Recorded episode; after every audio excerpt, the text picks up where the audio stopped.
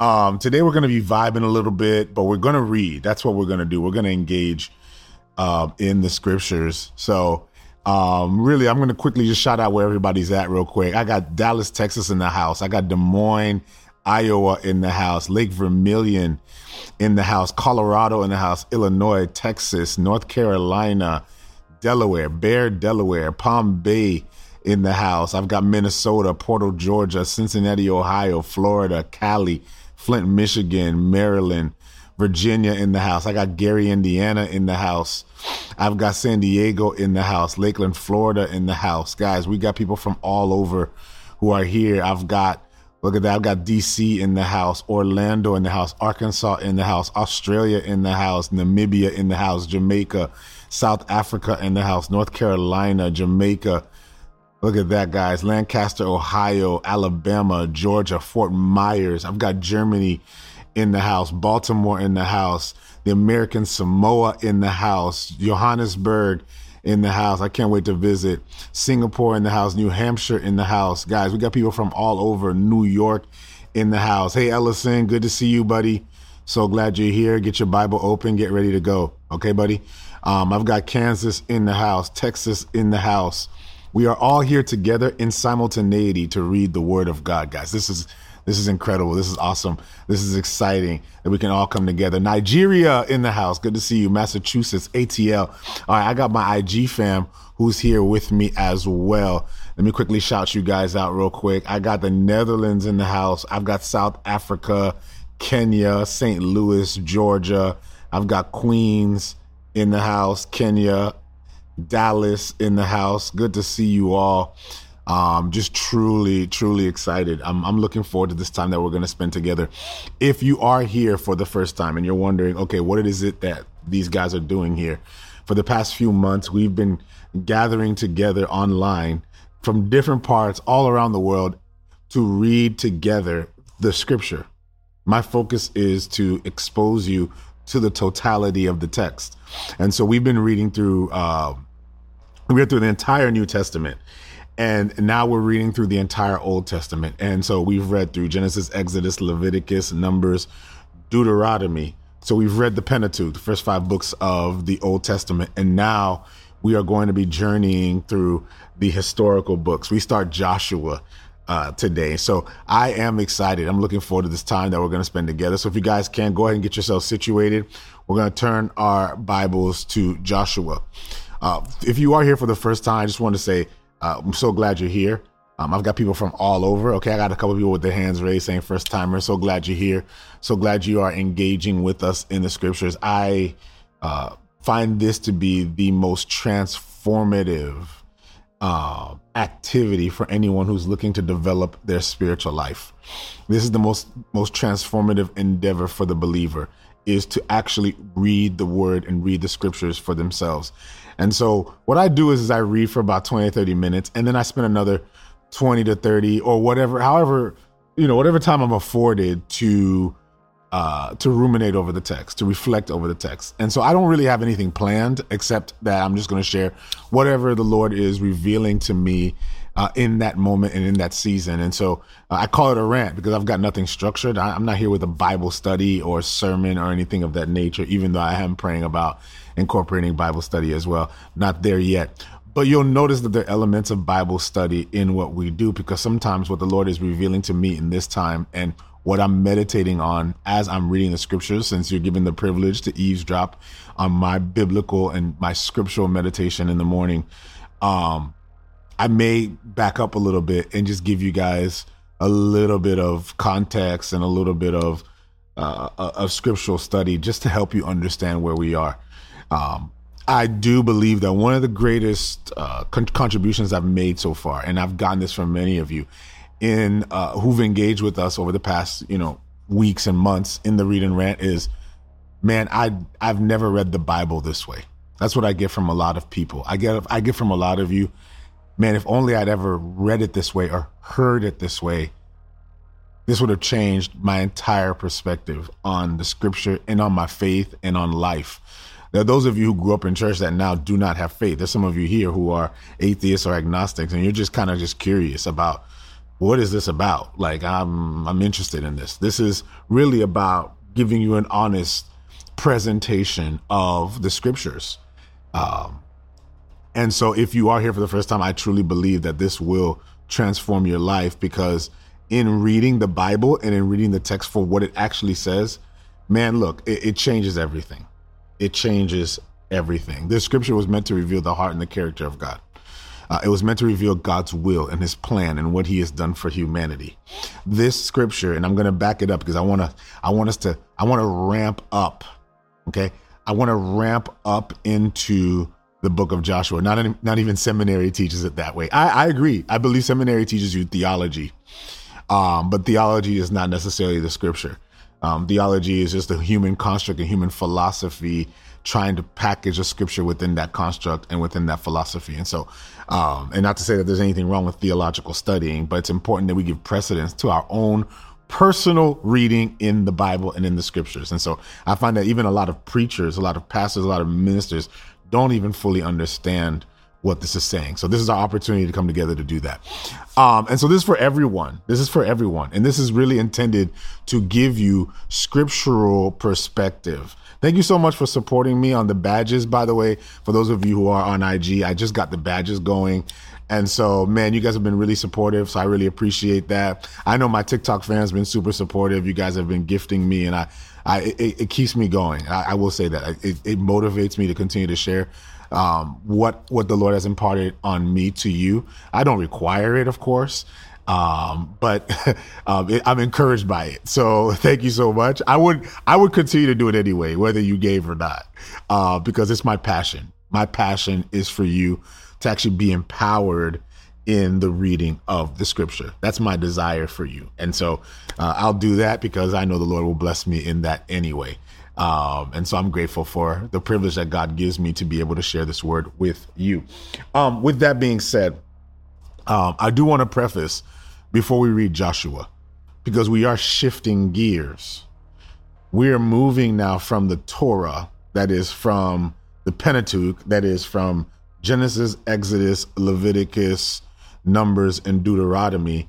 And now we're shifting into um, the chronicling of the children of God as they enter into the land that's promised to them, okay, as they enter into the promised land, right, um, and they begin to establish the kingdom there.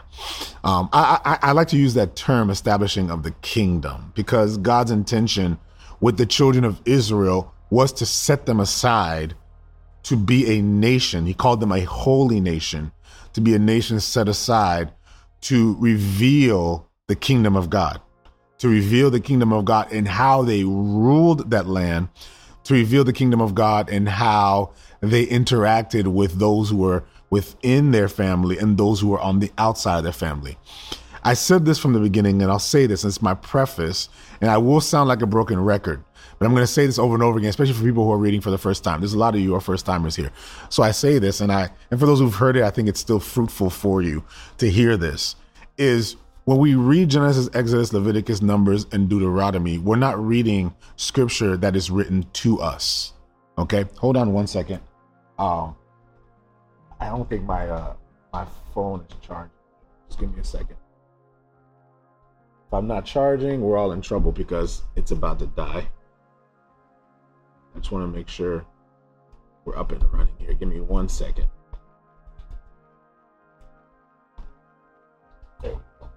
Good. All right, beautiful. We're up and charging now.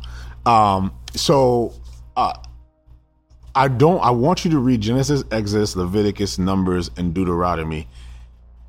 You ought to read it, and and the, the Old Testament really. You ought to read it as a book that is written to ancient Israel. This is a book written to a particular people at a particular time. This is not a book written to Christians. And I think this is what happens. And I've, i know I'm, I'm, I'm grossly simplifying it, but I have to say it in such a simplistic way because we get so bogged down when we read the scripture and we read it as if these are laws and things that are written specifically to us. And yet, the scripture that we're reading, that we've read up to this point through the Old Testament, is not scripture that was specifically written to us the scripture wasn't written to us. Rather, the scripture was written for us, meaning who it was written to has implications for us today. Okay. But you cannot read it as if it is written to you. That's why when we read the Ten Commandments or we read all these laws, they're not laws written to you as in precepts that you ought to follow in order to be a good Christian or in order to go to heaven, in order to be saved. Notice, even as we've been reading up to this point, that we you haven't even heard obey the law and go to heaven, disobey the law and go to hell, because the law was never ever intended to be the conduit or the determination of who goes to heaven and who goes to hell. Okay. Sometimes we read this law and some Christians say, well, is it okay for me to do this? Because the Bible says this. There's a lot of things that the Bible says that aren't written directly or specifically to you, but rather the Bible is, is, is intended to chronicle the story of a people that are embodying the story of God and his people. That is all of humanity. God has a story for humanity.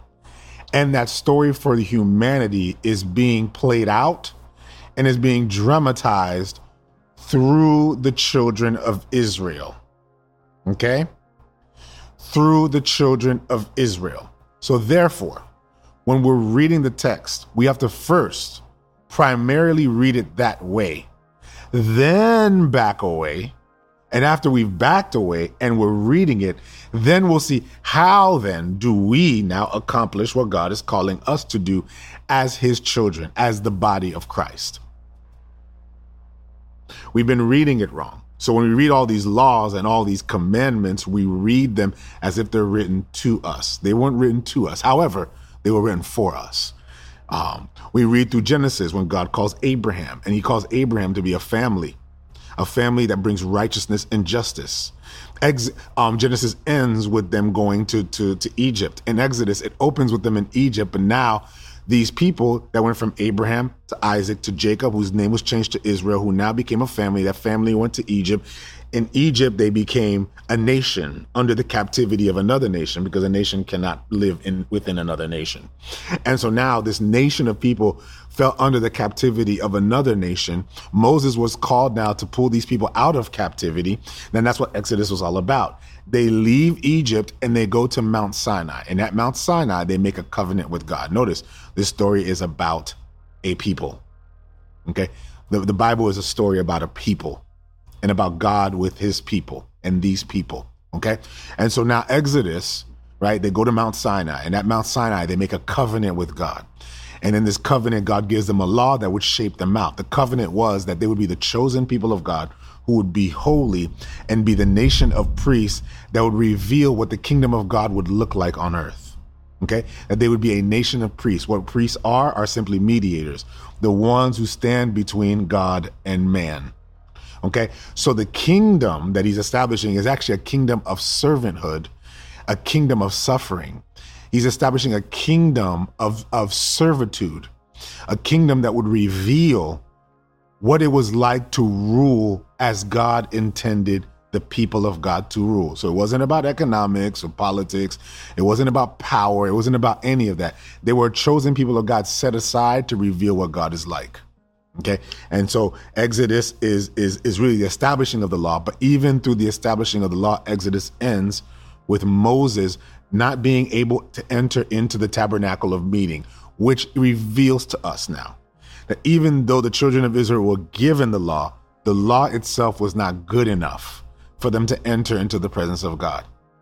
It's communicating to us that the law wasn't good enough. Leviticus opens with the priest, the prophet, not being able to enter into the presence of God. And so, what Leviticus is, is a law of atonement in which now he calls the, a priest aside and sets a priest aside who brings a sacrifice. And through the blood sacrifice, this, this unholy and unrighteous people who are the children of Israel can enter into the presence of God. He's showing now the means by which unholy and unrighteous people enter into the presence of God. Notice God is playing out a story through these people. These people were different. They were peculiar. They lived different lives. They did daily blood sacrifices for the sake of administrating the presence of God among them. Stay with me now.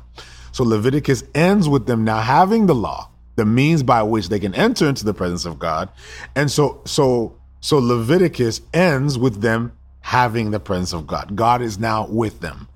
Numbers is about them going on this road trip over to the promised land. And and so along that way we see all the strife, the division, all that stuff. But it was when they got to it's when the spies were sent out and the people were afraid. And because they lacked faith in the promise of God, that now God said, because of your lack of faith, you won't enter into the promise. That we're going to stay here for another 40 years and wait for the next generation to cross over to the river, cross over the river Jordan and enter into the land that was promised to them, which reveals something. It wasn't their sin that caused them not to enter in the presence of God. It wasn't the disagreement. It wasn't any of that. What caused them to not enter into the presence of God was a lack of faith. I'm just recapping here, family. A lack of faith. It's it's actually faith. They're believing in the promise of God and their unbelief in the promise of God that kept them from entering into the promise of God. Did you hear that? Unbelief in regards to the promises of God prohibit us from entering into the promise of God. The promise of salvation, the only ticket into the promise of salvation is faith in that promise. The only ticket into the promises of God is actually faith. It's not in how you act. It's not in what you do. It's not in your lifestyle. It's not in your behavior. It's not in how well you follow the rules. It wasn't in any of that. It was in their ability to believe. Okay. It was their faith in the promise. And so we see it ends with them not going into the promised land. And as a result of that, Deuteronomy was written because now 40 years have passed. And after those 40 years have passed, the children are about to cross the river Jordan. But before they cross the river Jordan, Moses, through Deuteronomy, gives a series of sermons. That's really what it was. Is this long drawn out sermon to reiterate to the new generation the law that was given from the previous generation. He's giving them the law again. This is why it's called Deuteronomy, the law again. So he's giving them the law again. And as a result of giving them the law again, he gives them additional laws. Notice God is making amendments to the law as he goes. the law is being amended as he goes. We'll continue to see amendments to the law as we go. Why? Because the means of the law was meant to shape the people into becoming the nation of priests, not the means by which one enters into the presence of God, and not the means by which one goes to heaven or hell. That we we, we misteach that. Okay? We misteach that. We've read up to this point. When we get there, please tell me when we get there and stop me and go, wait, right there, it says it. Because nothing we've read up to this point has anything to do with how we go to heaven or hell or what laws we follow to go to heaven or what laws we, we, we don't follow and what we ought to do and not ought not to do to go to heaven or hell. Nothing has been said up to this point. I'm just giving you facts. Okay. I'm just reading what's there. All right. I, again, I'm not giving you anything that's not there. Okay. But rather, it speaks to the will of God, revealing the character of God and what he desires for his people, because what God has desired to do is to establish his kingdom on earth. God is in the business of restoring earth and restoring his land. But to restore the land, he has to restore the people. To restore the people, he has to renew our hearts. And so now Moses is done. Deuteronomy ends. Moses gives his final words. He gives his, his final teachings, laws that they ought to follow once they go into the land. And then now that now that they've now that they're about to cross the river Jordan, Moses, because of his disobedience to God, Moses now stays. Right? He doesn't get the privilege to enter into the land, not at this time at least, to enter into the land. And so he commissions Joshua he anoints Joshua the, the, the, the leader. And so Joshua now is about to take the people into the promised land. And now we find ourselves in the book of Joshua. So turn your Bibles there for a second. A little bit more than a second. Today's more introduction. We'll read for maybe 10 to 15 minutes today, but I wanted to make sure I introduce all those things because I won't do this again. I won't introduce in this way. I want to just continue on through the story from here on out. But I wanted to give everybody a background, especially those who are starting today, reading through the book of Joshua. We've chronicled the story of God's people who are really the backbone story of all people. Because what happens with God and his and, and God's people, the Israelites, is going to reverberate for all of humanity. Okay? And so now we get to Joshua. Joshua chapter 1. Really encouraged by your words, guys. Really encouraged. Joshua chapter 1. And says this After the death of Moses, the servant of the Lord, it came to pass that the Lord spoke to Joshua the son of Nun, Moses' assistant, saying, Moses, my servant, is dead. Now therefore, arise, go over to this Jordan, you and all this people, to the land which I am giving to them, to the children of Israel. Every place that your that the sole of your foot will tread upon, I have given you, as I said to Moses. From the wilderness and this Lebanon, as far as the great river, the river Euphrates, all the land of the Hittites, and to the great sea toward the going down of the sun shall be your territory. No man shall be able to stand before you all the days of your life. As I was with Moses, so I will be with you. Be strong and of good courage. For to this people you shall divide as an inheritance the land which I swore you. Only be strong and very courageous, that you may observe to do according to all which Moses my servant commanded you, and do not turn from it to the right hand. Sorry, do not turn from it to the right hand or to the left, that you may prosper wherever you go. This book of law shall not depart from your mouth you shall meditate in it day and night, that you may observe to do according to all that is written in it. For then you will make your way prosperous, and then you will have good success. Have I not commanded you? Be strong and of good courage. Do not be afraid, nor be dismayed, for the Lord your God is with you wherever you go. Then Joshua commanded the officers of the people, saying, Pass through the camp and command the people, saying, Prepare provisions for yourselves. For within three days you will cross over the Jordan to go in and possess the land which the Lord your God is giving you to possess. And to the Reubenites and the Gadites and half the tribe of Manasseh, Joshua spoke, saying, Remember the word which Moses, the servant of the Lord, commanded you, saying, The Lord your God is giving you rest and is giving you this land. Your wives, your little ones, and your livestock shall remain in the land which, the, which Moses gave you on this side of the Jordan but you shall pass before your brethren armed, all your mighty men of valor, and help them, until the Lord has given your brethren rest, as he gave you. And they also have taken possession of the land which the Lord your God is giving them. Then you shall return to the land of your possession and enjoy it, which Moses, the Lord's servant, gave you on this side of the Jordan toward the sunrise. So they answered Joshua, saying, All that you command us, we will do and wherever you send us, we will go. Just as we heeded Moses in all things, so we will heed you. Only the Lord your God be with you, as he was with Moses. Hmm. Whoever rebels against your command and does not heed your words in all that you command him, he shall be put to death. Only be strong and of good courage. Only be strong and of good courage. Chapter 2.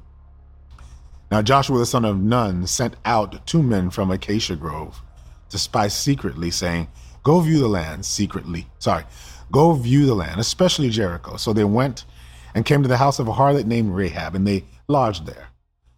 And it was told the king of Jericho, saying, Behold, men have come here tonight from the children of Israel to search out the country. So the king of Jericho sent to Rahab, saying, Bring out the men who have come to you, who have entered your house, for they have come to search out all the country. So the woman told the two men, and so, so the woman took the two men, sorry, and hid them. So she said, Yes, the men came to me, but I did not know where they were from. And it happened as the gate was being shut when it was dark that the men went out. Where the men went, I do not know. Pursue them quickly, for you may overtake them. But she had brought them up to the roof and hidden them with the stalks of flax. which she had laid in order on the roof. And the men pursued them by the road of the Jordan to the fords, and as they soon sorry, and as soon as those who pursued them had gone out, they shut the gate. Now before they lay down, she came up to them on the roof and said to the men, I know that the Lord has given you the land, and that terror and that the terror of you has fallen on us, and that all the inhabitants of the land are faint hearted because of you. For we have heard how the Lord dried up the water of the Red Sea for you when you came out of Egypt, what you did to the two kings of the Amorites who were on the other side of the Jordan, Sihon and Og, whom you utterly destroyed. As soon as we heard these things, our hearts melted. Neither did there remain any more courage in anyone because of you. For the Lord your God, He is God in heaven above and on earth beneath. Now therefore, I beg you, swear to me by the Lord, since I have shown your shown you kindness, that you also will show kindness to my father's house and give me a true token, and spare my father, my mother, my brothers, my sisters, and all that they have, and deliver our lives from death. So the men answered her. So the men answered her, and they said to her, Whoops, sorry. So the men answered her, Our lives for yours, if none of you tell this business of ours. And it shall be, when the Lord has given us the land, that we will deal kindly and truly with you. Then she let them down by the rope of a window, for her house was on the city wall. She dwelt on the wall. And she said to them, Get to the mountain, lest the pursuers meet you. Hide there three days until the pursuers have returned. Afterward, you may go your way. So the men said to her, We will be blameless of this oath of yours, which you have made us swear, unless when we come to the land you bind this line of scarlet cord in the window through which you have let us down, and unless you bring your father, your mother, your brothers, and all your father's household to your home.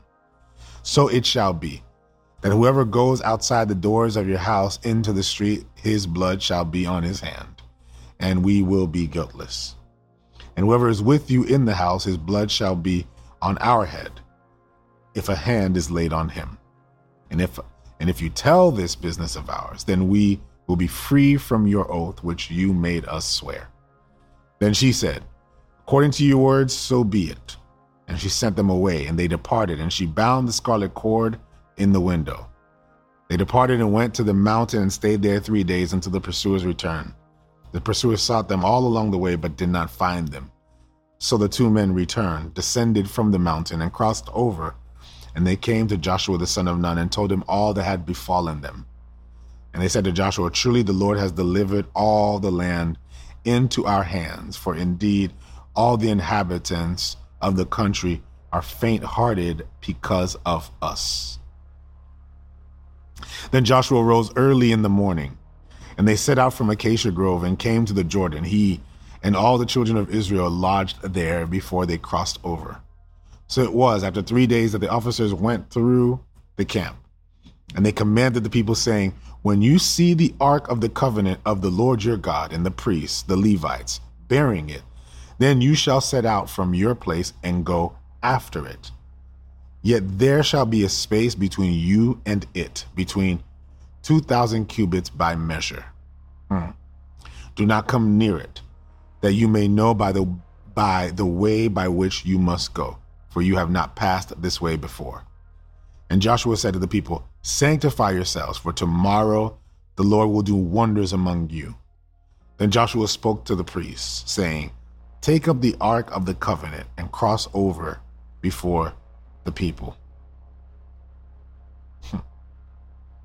And the Lord said to Joshua, This day I will begin to exalt you in the sight of all Israel, that they may know that, as I was with Moses, so I will be with you. You shall command the priests who bear the ark of the covenant, saying, When you have come to the edge of the water of the Jordan, you shall stand in the Jordan. So Joshua said to the children of Israel, Come here and hear the words of the Lord your God.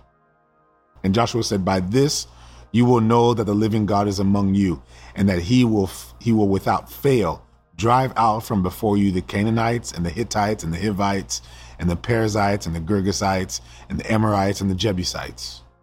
Behold, the ark of the covenant of the Lord of all the earth is crossing over before you into the Jordan. Now, therefore, take for yourselves twelve men of Israel, one from every tribe. And it shall come to pass, as soon as the soles of the feet of the priests who bear the ark of the Lord, the Lord of all the earth, shall rest in the waters of the Jordan, that the waters of the Jordan will be cut off.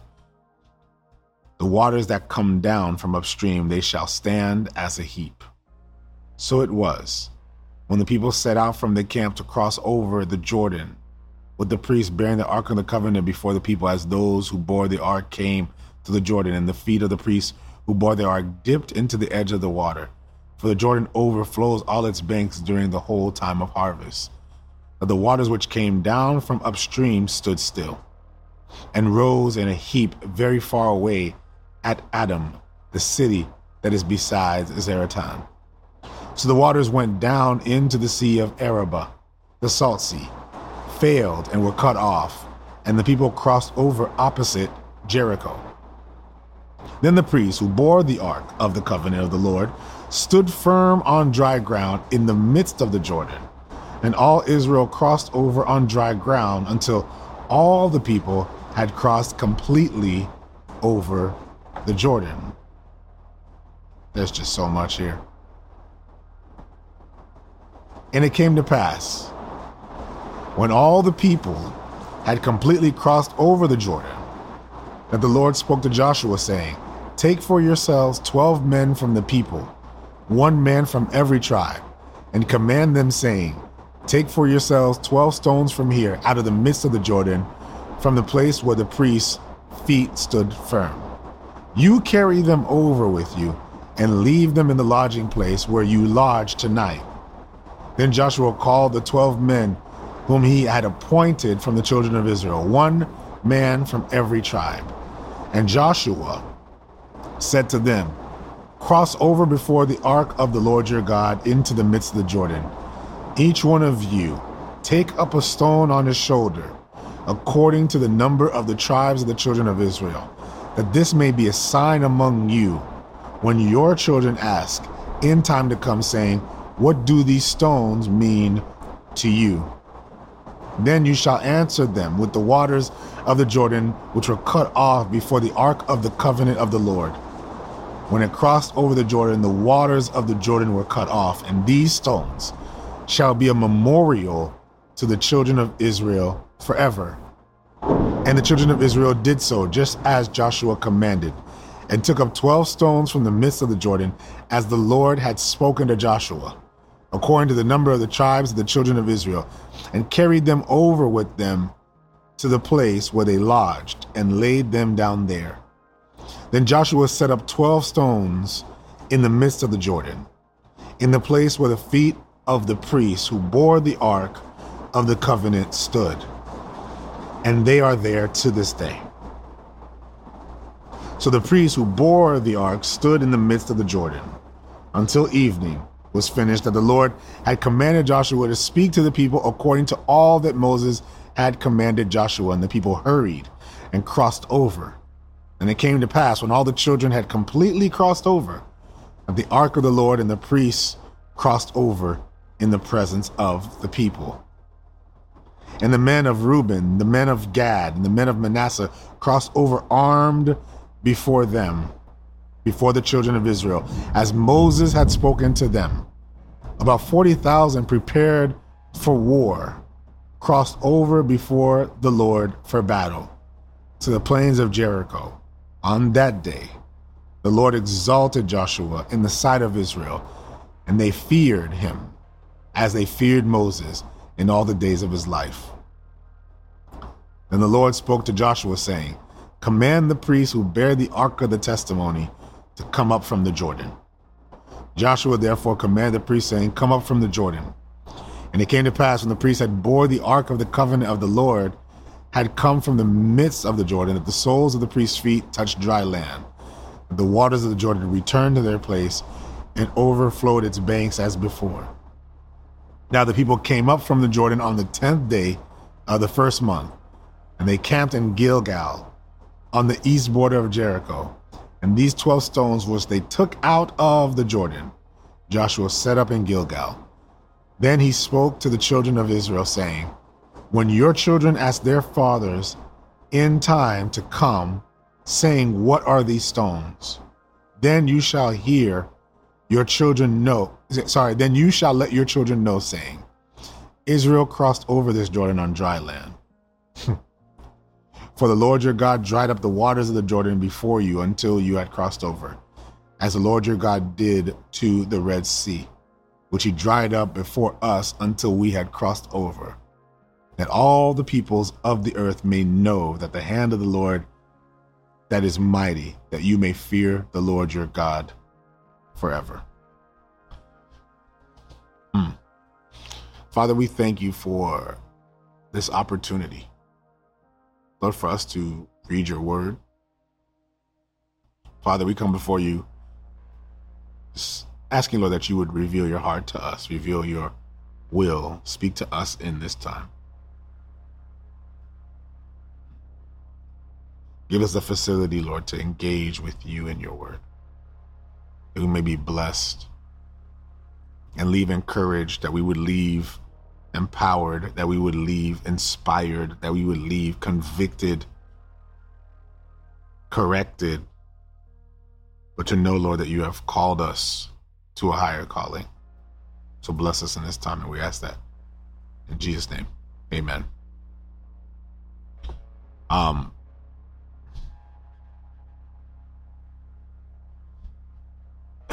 we we see a shift in this text. Um, and and the reason why we see a shift in the text is simply because of one thing. There's a new leader. Up to this point, since Exodus, Moses has led the children of Israel through everything we just talked about. You hear that? Like Moses has done it all. Moses led the people from Egyptian captivity to now the Jordan.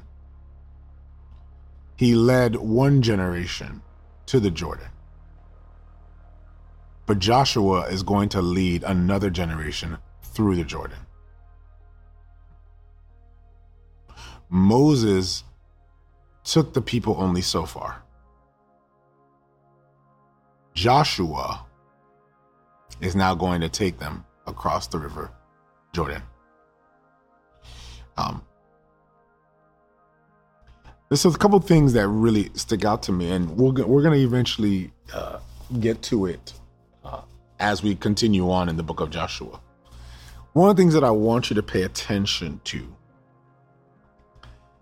is how Christ is all over this book, how Jesus is all over this book. We see a foreshadow of Christ of Jesus in the book of Joshua.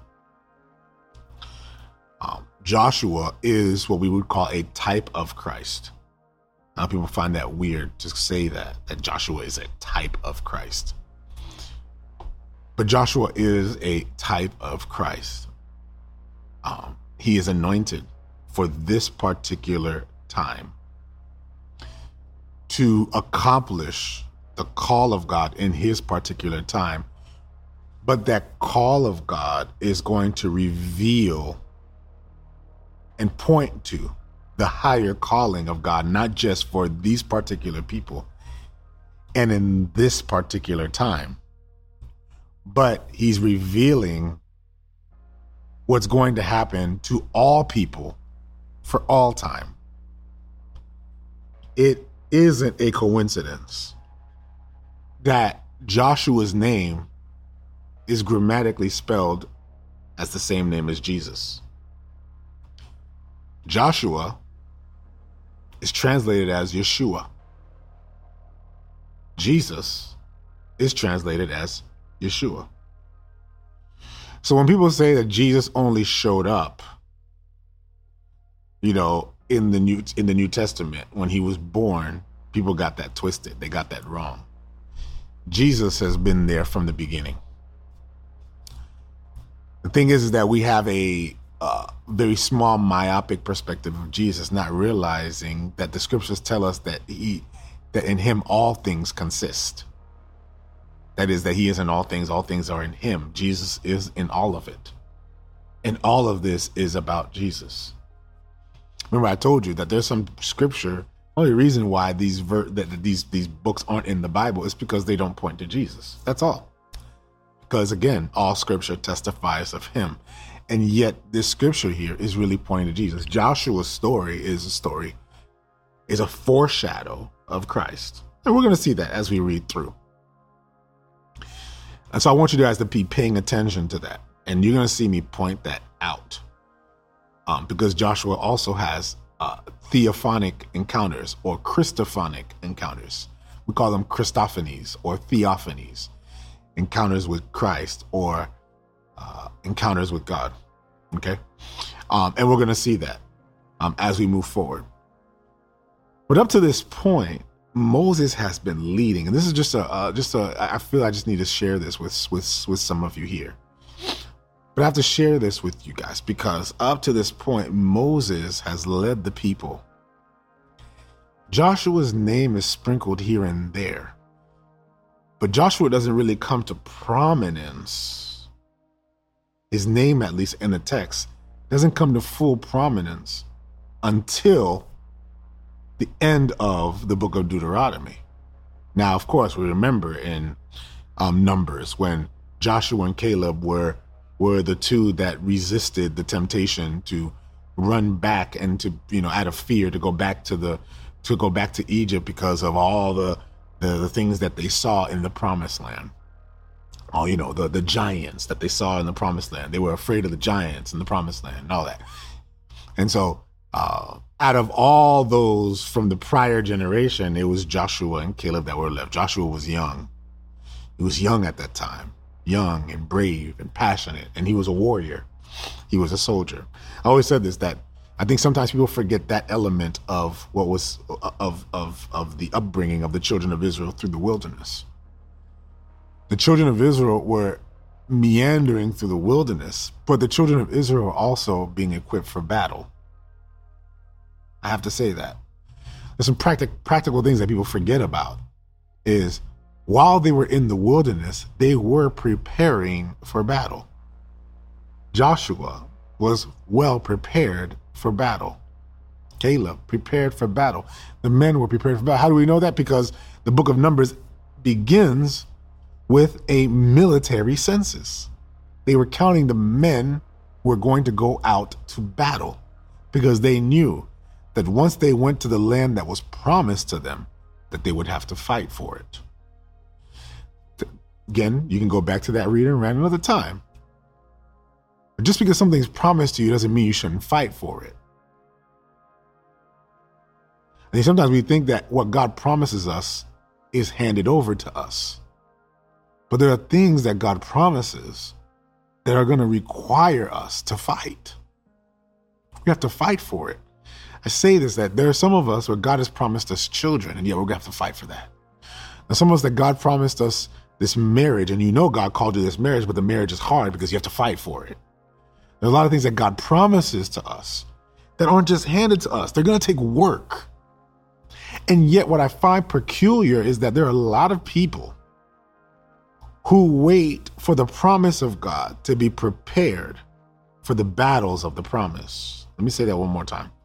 There are those of us, okay, if you notice from this text, who are just like the children of Israel, who we find ourselves in a wilderness, somewhere in between where we've come from and where God is taking us. That's really what the wilderness represents.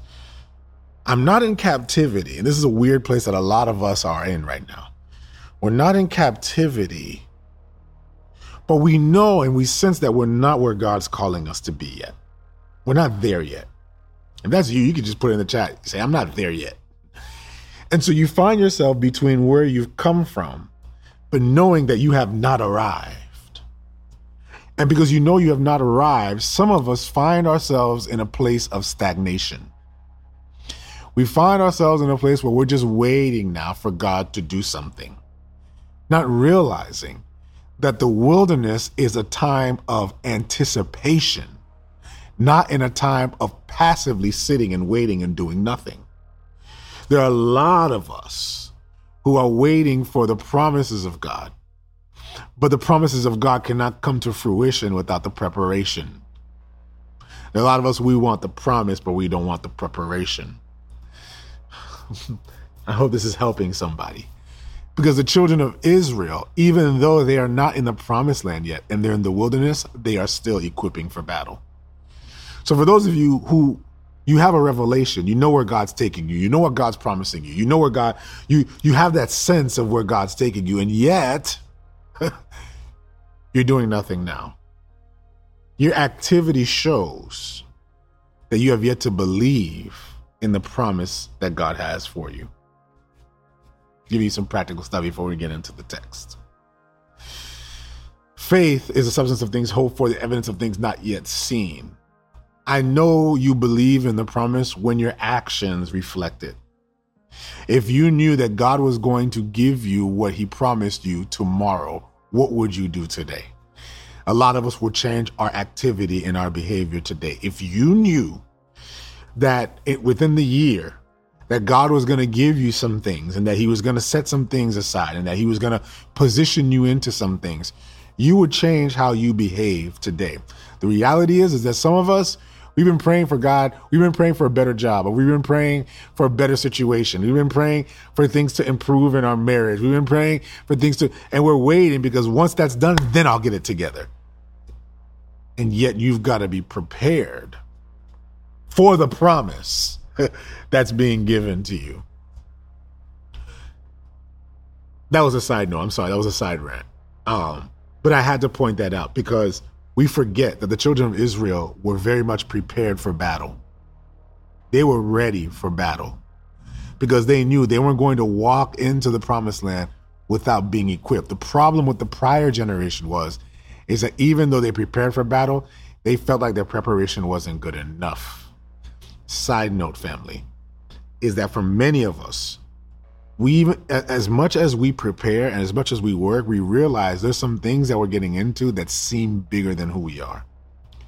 And this is where God comes in. God asks us to prepare, but God's the one that blesses whatever He gives. It's God blesses the works of our hands. God blesses our preparation.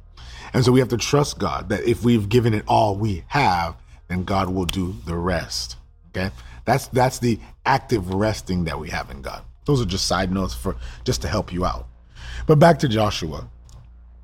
Joshua is well equipped for battle. Joshua is well equipped for war. Joshua uh, is in many ways a right hand man to Moses. Joshua um, went up to the Mount Sinai with Moses and went halfway there. Joshua, he was a man who was revered by Moses. He was he was a mentee to Moses. He he stood alongside Moses, served Moses. He was faithful to Moses. I love the posture of Joshua because Joshua did not come with intentions to lead the children of Israel into the promised land. Joshua simply came with the intention to serve the Lord through serving Moses. Joshua was okay with being number two. you know, I think sometimes we, and this is just a side rant. Um, I have a lot of side rants within the rant, but this is another side rant. Is there are many of us who we have yet to be okay with number two, like being in being the second hand or the right hand man, being the the the one who eh, the, the all eyes aren't on you all eyes are on Moses, but you're the one working in the back end and you're the one who's putting the grind together. You're the one who's helping strategically move the vision forward. Joshua is very much the general of this army. While Moses is mobilizing, he's the visionary. He's the one standing before everyone. Joshua is the one in the back end who's working the strategy, making sure that things are moving forward. And the reality is, is that for a lot of us, we wouldn't be okay with that unless we were getting credit for it. Joshua doesn't seem to be getting much credit at this point for what he has done. most of the equipping that's happening with Joshua being built up into what he's being called to be built up into, all the training has really been simply in his dwelling with Moses. Joshua dwelled with Moses. He he he dined with Moses. You got a sense even through the text that, that he was very very close to Moses. He was a spiritual son in many ways. He was a mentee in many ways. And I find that for many mentees, um, and it's just something that I'm beginning to notice even from me in ministry, I'm beginning to notice that there are a lot of people who are rushing into position. And what I find is that for those who, who are rushing into position, I usually immediately mark that as an indication of being unprepared. Because those who know the those who are prepared know the weight of the mission and know the weight of the calling and know profoundly how challenging it will be to move into this next arena, into this next step. And so, for those who are quickly running into roles and into positions of leadership and into positions of ministry, that is an immediate indication to me that that person ain't ready yet because that person does not know yet the weight of his calling. I find that the people that I like pushing into positions are the ones who immediately tell you, man, I don't even know if I'm ready yet. I don't, I, I'm okay with staying here. I'm okay with staying in the back end. I'm okay with being a number two. There's a blessing in being number two. There's a blessing in a role. Matter of fact, you can't learn to properly lead until you learn how to serve.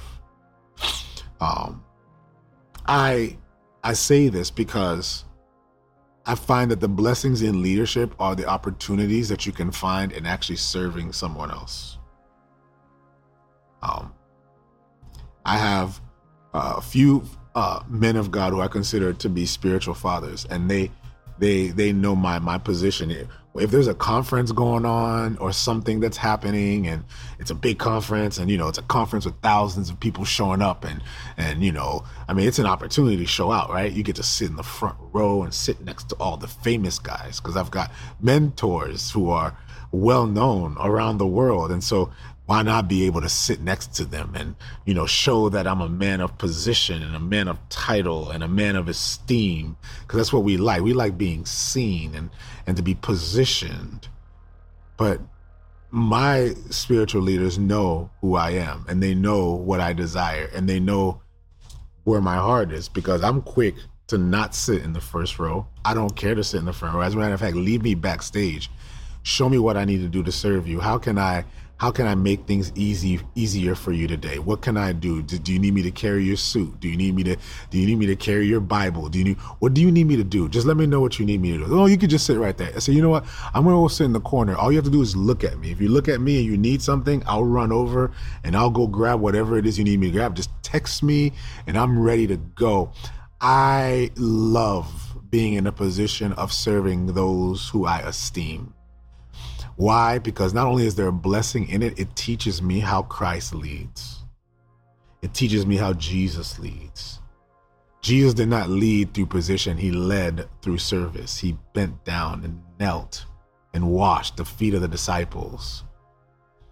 And so there are those who I see. I've, I've had guys, peers, who, uh, who are under some of the same mentors and the same leaders. And and I don't like shouting out names, so I'm not going to call any names out. But these are people that many of you would know um, if you're in the church world. If you're not in the church world, you know, don't even worry about it. But very many of you who are in the who are in the church world are like, oh, you know that person, that person. No, you. I I'm not about the name calling. I'm not about the shouting out of names. I'm not about any of that because I know the way I can receive from you is by serving you. People don't understand the principle of growing through serving and so Joshua, as you notice, has been serving Moses. He's been serving, he's been serving, he's been serving, he's been serving. And right at the end, Moses gives him the job. Moses is about to die. And Moses tells the rest of the congregation and all the nation of people and says, I'm handing this over to Joshua up to this point, we, we don't really know much about Joshua, uh, except that he is a bold man. Up to this point, we know that Joshua he, he he speaks his mind. We know that Joshua stands up for what he believes in because we saw what he did when the 12 when the 12 spies came back. But that's about that's about it. We don't really know much about Joshua. Up to this point, Joshua's been behind the scenes. And he's happily he's happily positioned himself behind the scenes. And then Joshua opens up. And in Joshua chapter 1, if you read it, I see a phrase that iterates over and over for him. And I find this to be a mark of God's leadership. And I, I find it as a mark of being anointed by God. People think the mark of being anointed by God is how capable you are, how able you are, how spiritually gifted you are, how knowledgeable you are of scripture. All these things apparently are the ones that give markings of, you know, who is anointed by God, right? in verse 2, Joshua 1, he says, Moses, my servant, is dead. Now, therefore, arise, go over this Jordan, you and all his people, to the land which I am giving them, the children of Israel. Every place that your soul, that the sole of your foot will tread upon, has given you, as I've said to Moses. Notice, he's saying, Whatever I said to Moses, I'm now saying to you. From the wilderness and, and this Lebanon, as far as the great river, the river Euphrates the land of the Hittites, the great sea. We read all of that. And he says in verse 5 No man shall be able to stand before you in all the days of your life. As I was with Moses, so I will be with you. As I was with Moses, so I will be with you. He says to him, I will not leave you, nor will I forsake you. He's telling, he's literally telling Joshua, what you saw in Moses and what I accomplished with Moses, and as I was with Moses, I will be with you. He's affirming to Joshua that whatever Moses had, you have. Some, some, some may say, wait, but Joshua didn't have the education Moses had. Joshua didn't have the encounter. Moses' story is different from Moses. But you're forgetting that they understood that the most important quality of being called by God is to have the presence of God in your life. Say that one more time. The most important quality of being called by God is not how good you preach. It's not how knowledgeable you are of scripture. It's not in how good looking you are. It's not on how strategically brilliant you are, because there's some good preachers who aren't moving in the power of God. There's some good teachers who are teaching to themselves. There's some there's some really good looking preachers who all they have is just a crowd of people who want to see them and not see anybody else. He's saying he's saying to him, he's saying to Joshua, your biggest value is not going to be in your looks and your abilities and your talents and your capabilities. It will be in my presence. And he's saying, the same way that I was present with Moses is the same way that I am going to be present with you. We need to change our prayer, church. There are some of us who are going to be stepping into new dimensions in the body of Christ. Some of us will be called into new arenas. There are some of us that God is calling us into whatever it is, into ministry or into mission or into some of these things. And some of us are looking at the people who've gone before us and said, man, I will never be like them. I will never have their ability. I, I won't ever know what they know. And I, and, and I'm so limited in what I can do. And I'm not entirely sure. And yet this is the word of encouragement for you is it's not going to be based off of getting more information and more knowledge. It's going to be based off of how much time you spend in the presence of God. If you would seek the presence of God in your life, then that will be what informs and empowers you to go into where God is calling you. If God is calling you to start, um, um, He's calling you to take over your parents' business. He's calling you to start a new business. Maybe there was a ministry that you were called to. Maybe there were some things that, that you're being called to step into, and you're wondering, man, when am I going to be capable? You won't have it You're not going to have what your parents had. You're not going to have what the generation before you had. You're not going to have what the pastor before you that you were under have. You you're not going to have the anointing that the pastor before you had. You're not going to have the gifting. Your story is different. Your context is different. The people that you're ministering to are different. Joshua is leading this generation into a whole new season, into a whole new place. So therefore, Joshua cannot lead the way Moses leads. However, Joshua needs what Moses has, and what Moses had was the presence of God. He said, As I was with Moses, so I will be with you. So actually, my prayer shouldn't be, let me get the degree that the pastor that I served under has. Nothing wrong with that. Let me go to the same school that the pastor that I serve went to. Let me get the same education and the same background. Let me make sure I get all of his notes. Let me make sure. Oh, this is to be a side rant. I find it a little weird and uh, please don't don't. I hope I don't offend anybody. Okay, I hope I don't offend anybody. But I find it a little weird that there are people who are younger than me who preach like people who are 40 years older than me. And I found that a little odd. And the reason why I found that odd was, as I said to myself, man, they're really good at preaching like the way the bishop they grew up on preached. But this generation doesn't receive the word in the same way that your grandparents' generation received it. This generation doesn't receive in the same way that they did. This, this, generation, this generation doesn't process the same way. This generation has different demons and different struggles and different battles and different things that they're dealing with the preaching that you're preaching is good for the old folk. And nothing wrong with the older folk. Nothing wrong with that. But if you are a young, I'm talking about you, you're younger than me. If you're younger than me and you're preaching a message that only your grandparents connect to, something is wrong with that. You developed the pastor you grew up in, in the church that you grew up in, you developed their skill and their expression. That's right. It's called mimicking.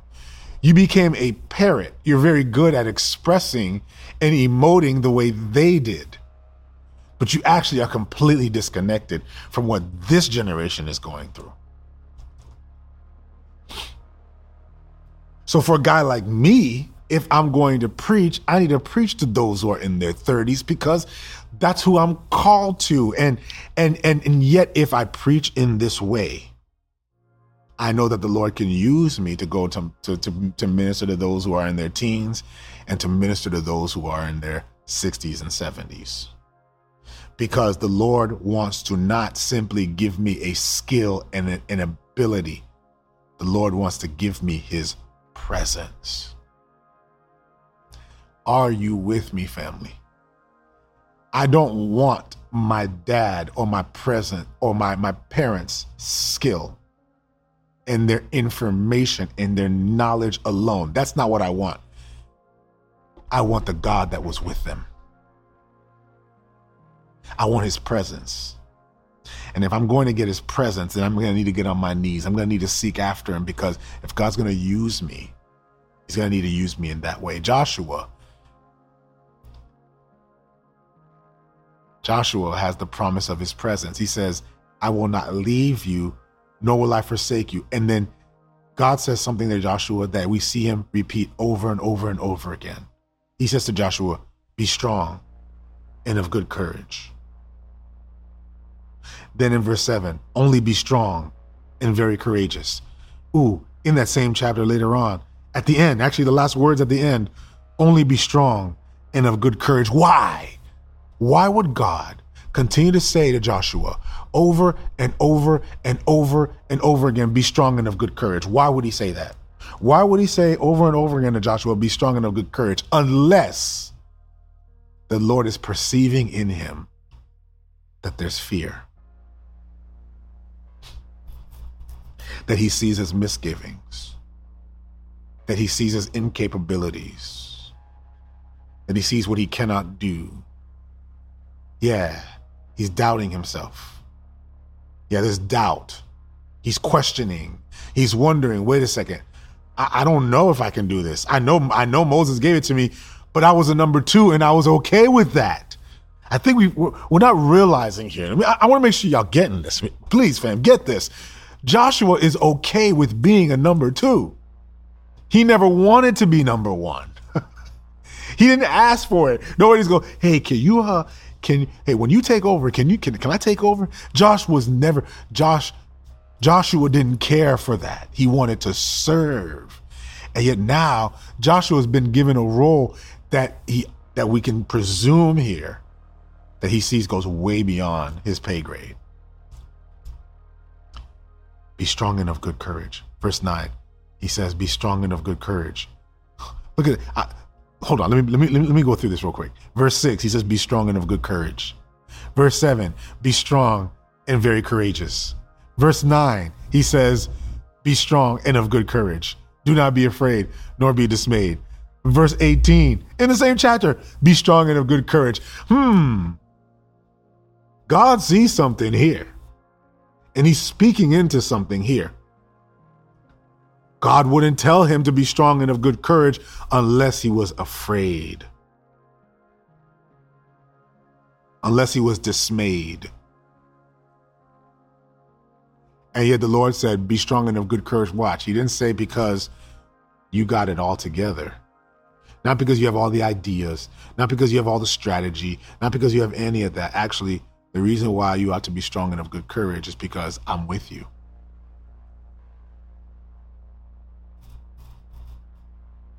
Man, I have one more point, but I don't know if I'm going to get to it because I'm I'm already over time. I know my boys are like, "Okay, Dad, we hear it. Be strong and of good courage." This is for somebody right now who you're about to enter into a new season in your life.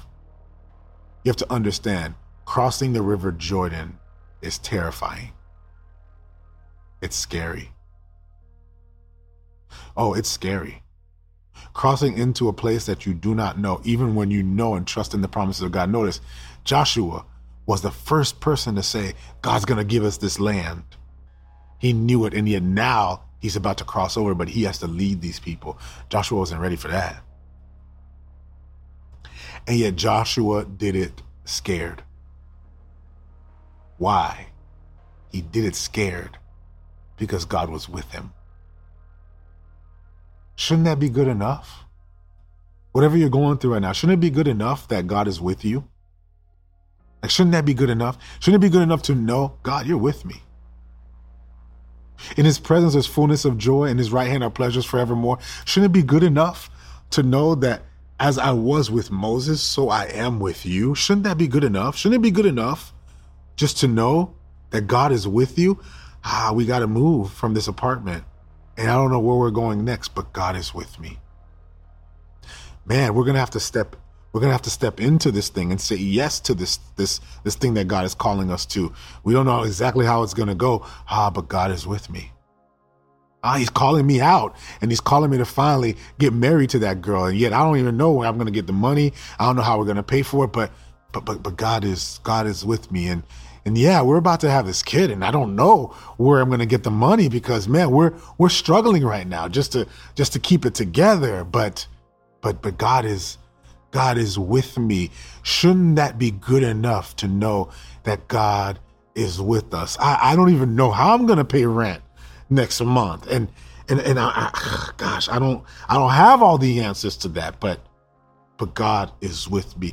Didn't you move because you, you were convinced and convicted that God was calling you there? If God is calling you there, then what do you need? God to be with you.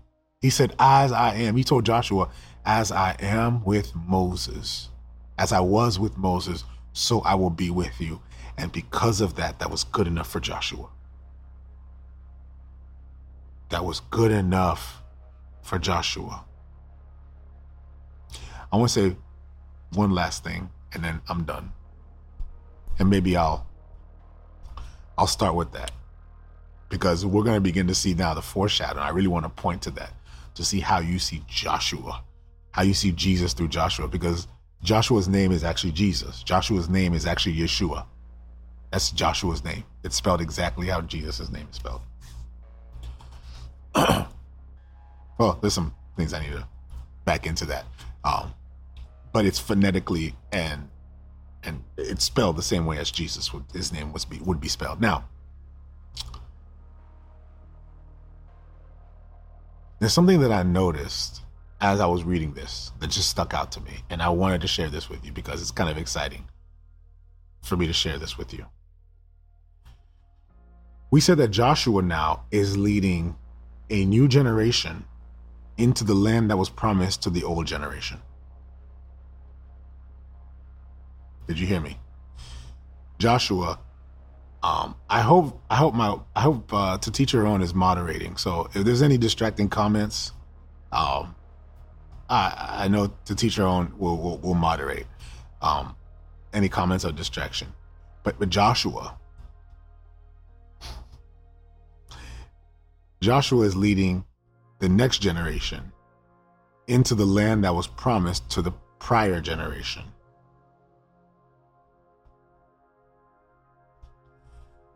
The prior generation got to see some things. The prior generation crossed the Red Sea. They saw the water split and divide, and they crossed over to the Red Sea, and then they went into the wilderness where they would not go to the land that was promised to them, which was only just a few days away.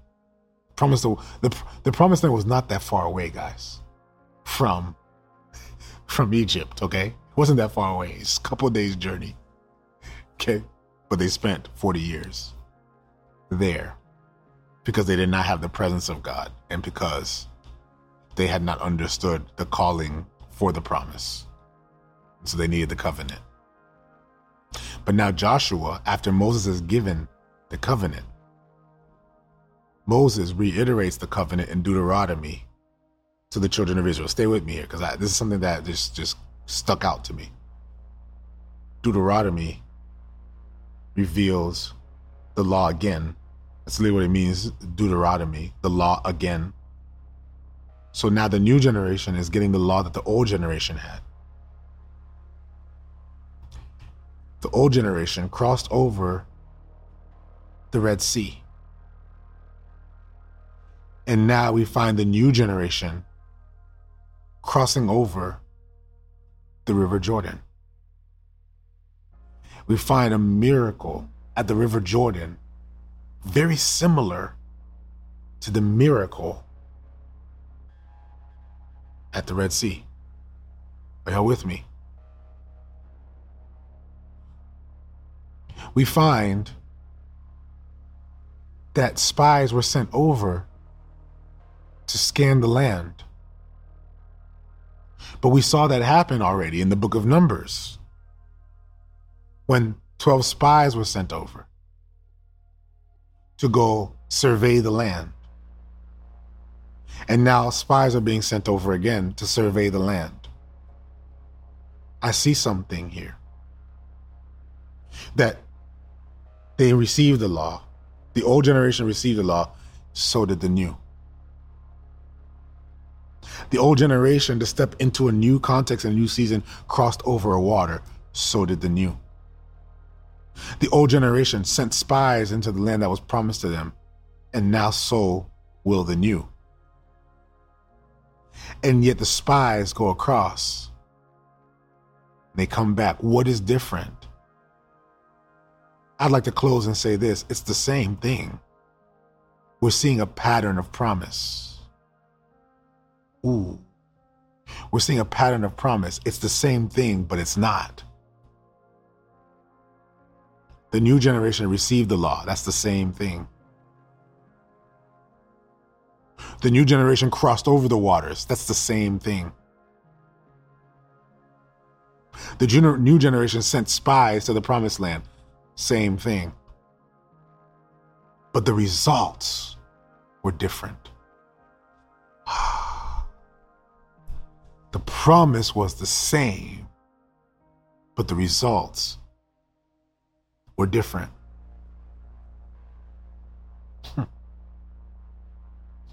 um, The new generation is reliving the story of the old generation. But this time around, something different is happening. Are y'all catching it? Are, you guys catching it? Do you see how it's different? The new generation crossed the waters, but this time, they didn't wait for the miracle to cross it. It's not the same. There was a stepping in to it that led to the miracle. Mm, it was different. The new generation didn't see a prophet raise up a staff and see the water split. No, the new generation saw the priest enter with the presence of God into the water. And the water split. Oh, it's different. Ooh, it's the same, but it's different. Uh-huh, uh-huh. The, the, the new generation, when they went, they didn't want to see whether or not they could win. They went to see where they're going first for what was already given to them. Ah, something is going before them before they even go. They they were aware. Huh. The old generation was waiting for certainty.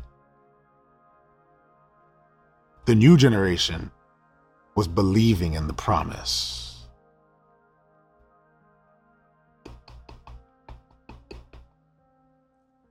Ooh, I hope somebody's catching this. I hope someone is seeing this. The old generation, they were at Mount Sinai. They built the tabernacle. They had all of it, but they crossed the water before the tabernacle. Now they have the tabernacle when they cross the water. Oh,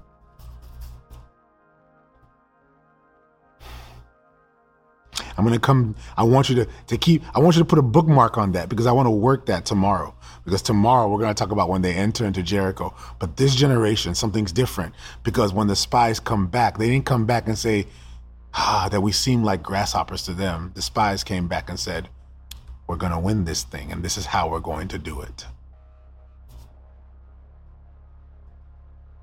Not only that, this one's different because in this one they get revelation. Because they didn't just look at the giants and they didn't just see the giants and go, oh my gosh, we are afraid of them. No, they inquired because they know that there's a promise. And now they get confirmation of the promise. When we look at John, I'm, I'm done, I'm done, I'm done. Um, Rahab says to them in verse 11, she says to them, we heard stories, well, before verse 11, that we heard stories of what the Lord had done through you. We heard of the victories you gained at Sihon and Og. That was way back. That was decade, y'all. That was decades ago. That was decades ago. We heard what happened in Sihon and Og. We heard what you did to the two kings of the Amorites. That was verse 10. Verse 11. And as soon as we heard these things, our hearts melted neither did there remain any more courage in anyone because of you. For the Lord your God, he is the God of heaven above and on earth beneath. Watch this now. This is one of the most encouraging and one of the saddest portions of our reading today. And the reason why it's one of the most encouraging and sad portions of our reading today is, is it takes us back to Numbers when they had already won the victory. It takes us back in Numbers when they had entered into the land that was promised to them and they came back. It, it takes us back there where they were afraid to cross the Jordan because they saw how big the enemy was.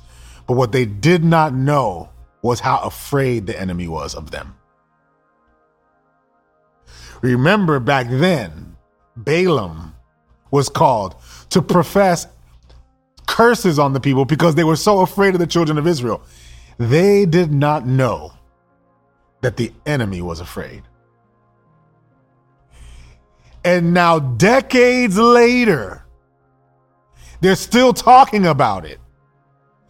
that they've been waiting because they knew that these people have God with them.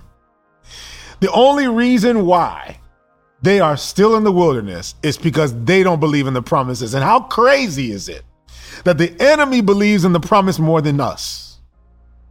How crazy is it that the enemy enemy believed more in the power and the promises of God than the children who were the beneficiaries of the promise?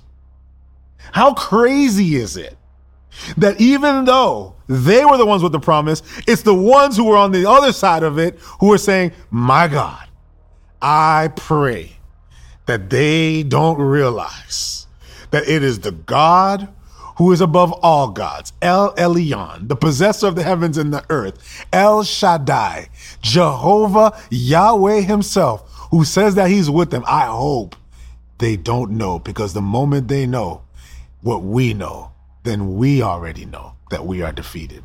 What if I told you? And we're going to come back because I, I, really want to come back to this, but I want to stay right here. What if I told you that the enemy already knows that he's been defeated? What if I told you that the enemy already knows that he is defeated? His heart has been melting for a long time. He already knew a long time ago that God was with the people that he chose. He already knew. All he's hoping at this point is that they don't know. What he's hoping is that the children of God don't know. What he's hoping is that they stay quiet. What he's hoping they stay passive. What he's hoping is that they stay in this little thing where they're like, oh my gosh, I'm scared of the enemy. I'm scared of the devil. I, am scared of where God's calling me. I'm the enemy is hoping. The enemy is banking on our ignorance. Do you want to know what's holding back the children of God, the people of God, the church of God from moving in the power of God? Ignorance. Satan already knows he's been defeated. He's delaying it by our ignorance. There's somebody right now who's fighting a spiritual battle right now and confronting a spiritual enemy and you're dealing with a spiritual enemy and you're and you're literally going home terrified. Ooh, there's like three people here who are actually terrified to go home. You feel like the walls are caving in in your house. You feel like there's a presence in your house. You feel there's, there's an enemy in your house. There's a dark force in your home that is keeping you and chaining you. There's some people right now that are being suffocated in their bed that are completely afraid and terrified because they know that there's an evil presence in their home. There's somebody right here, right now, who who actually stays out of their home for as long as possible because they are absolutely terrified of what they sense the presence the presence of an enemy that they sense in their house. I came to tell you today that the enemy is banking on your ignorance. I came to tell you today that the enemy is hoping you remain ignorant. I came to declare to you today that the enemy is hoping you don't know who you are. I came to tell you today that the enemy is hoping that you remain ignorant and fearful. Notice, they saw that they were grasshoppers to the enemy, but the enemy was terrified of them. What if I told you that what you're seeing in your home, you're seeing yourself as a grasshopper, but the enemy is seeing you as a victor?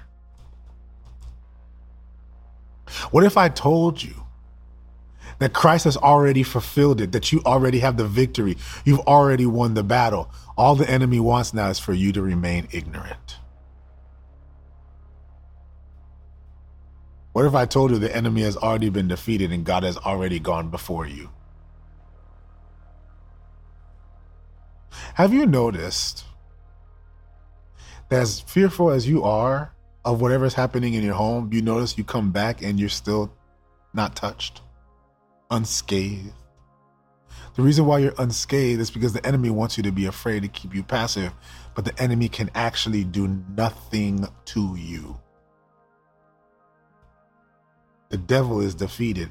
The enemy is powerless. There's some things we're not stepping into because of fear, and yet the enemy has already been defeated. The enemy's powerless. I had to go there because some of us don't like talking about those things when the reality is there's some people right here, right now, who right now are burdened by the fear of what is happening in their home. And yet I came to tell you all the all all you need is is awareness. All you need is boldness.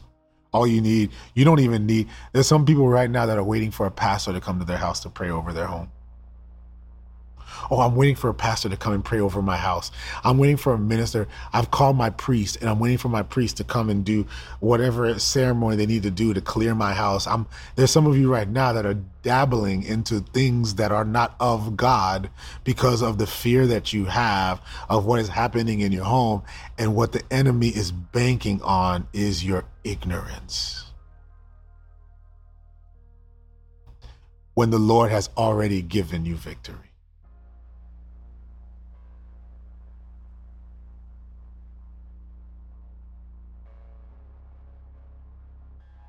So I'm praying this over your life right now. I'm declaring it over your life.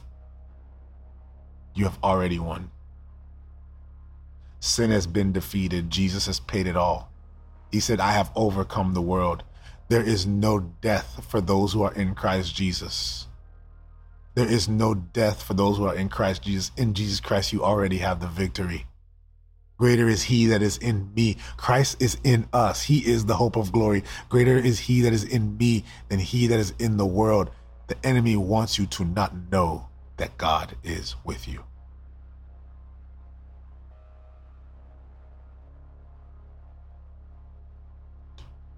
Rahab says to the spies, Our hearts melted neither did there remain any more courage in anyone because of you. For the Lord your God, he is the God of heaven and on earth beneath. They were terrified that these people would move. Oh, that you would move. That's the word of conviction today. Oh, that you would move. Oh, that you would know that you have the power already. Oh, that you would know that sin has been defeated. Oh, that you would know that Jesus paid it all. Oh, that you would know that you have the victory. The difference between those spies and the spies before is at the close of verse 22 when it says, Truly the Lord has delivered all the land into our hands. For indeed, all the inhabitants of the country are faint hearted because of us.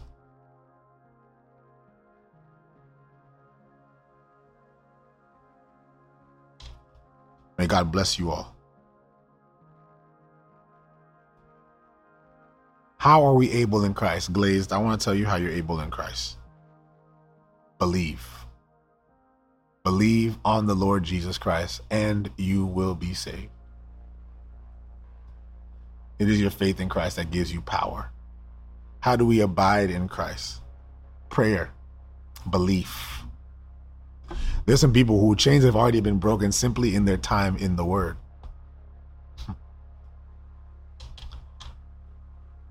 But this is the same thing again. That's what we see here. We're seeing the same thing again. Except this time the children have victory. The difference between these children and the children before is not their ability to adhere to the law, it was their faith. May God give you the faith to believe who you are. May God give you the faith to believe what you are called to. May He give you the faith in Christ. May He give you the faith to know that the enemy has been defeated. There's somebody right now that's going to sleep real well tonight. you're going to finally sleep tonight. And the reason why you're going to sleep tonight is because you're going to, you have been aware today. By the power of the Holy Spirit, you have been made aware today that the enemy wanted you to remain ignorant, but tonight you're going to sleep. Tonight you're going to sleep well. You're going to you're going to rise up tomorrow morning. And I, I I declare this over your life right now that the enemy will do nothing over you because the enemy cannot do anything over you. You will sleep tonight. You will rest well tonight. You will speak with authority tonight. You don't need to wait for an intercessor. You already have the power. It's already in you. And God is giving you power now over the forces of evil by the blood of Jesus Christ. Proclaim the blood of Jesus in your home. Proclaim the salvific blood of Jesus over your home. Pro- proclaim it over your marriage. Proclaim it over your life. Just declare it. The enemy is afraid of you. Dearly Father, I thank you for this time, Lord, as we close. Father, I pray that you would um, bless each and every person who's hearing today. Lord, I was just convicted, Lord, as I'm reading your word, Lord, to be reminded, Lord, not to operate in ignorance. Lord, that we have something that maybe the generation before did not have. We have a boldness and an awareness of who we are in you. Father, I pray, Lord, that this boldness and this awareness would be imparted upon each and every person who's hearing this today. Father, I pray right now Lord, that you would anoint them by the power of your Holy Spirit. Bless them in this time, Lord God. Lord, that they would know, Lord, who they are in you, to know that, Lord, you are in them, that your kingdom resides in them, that they have authority by the power of your blood and your sacrifice and your spirit. And we say that in Jesus' name. Amen. Um,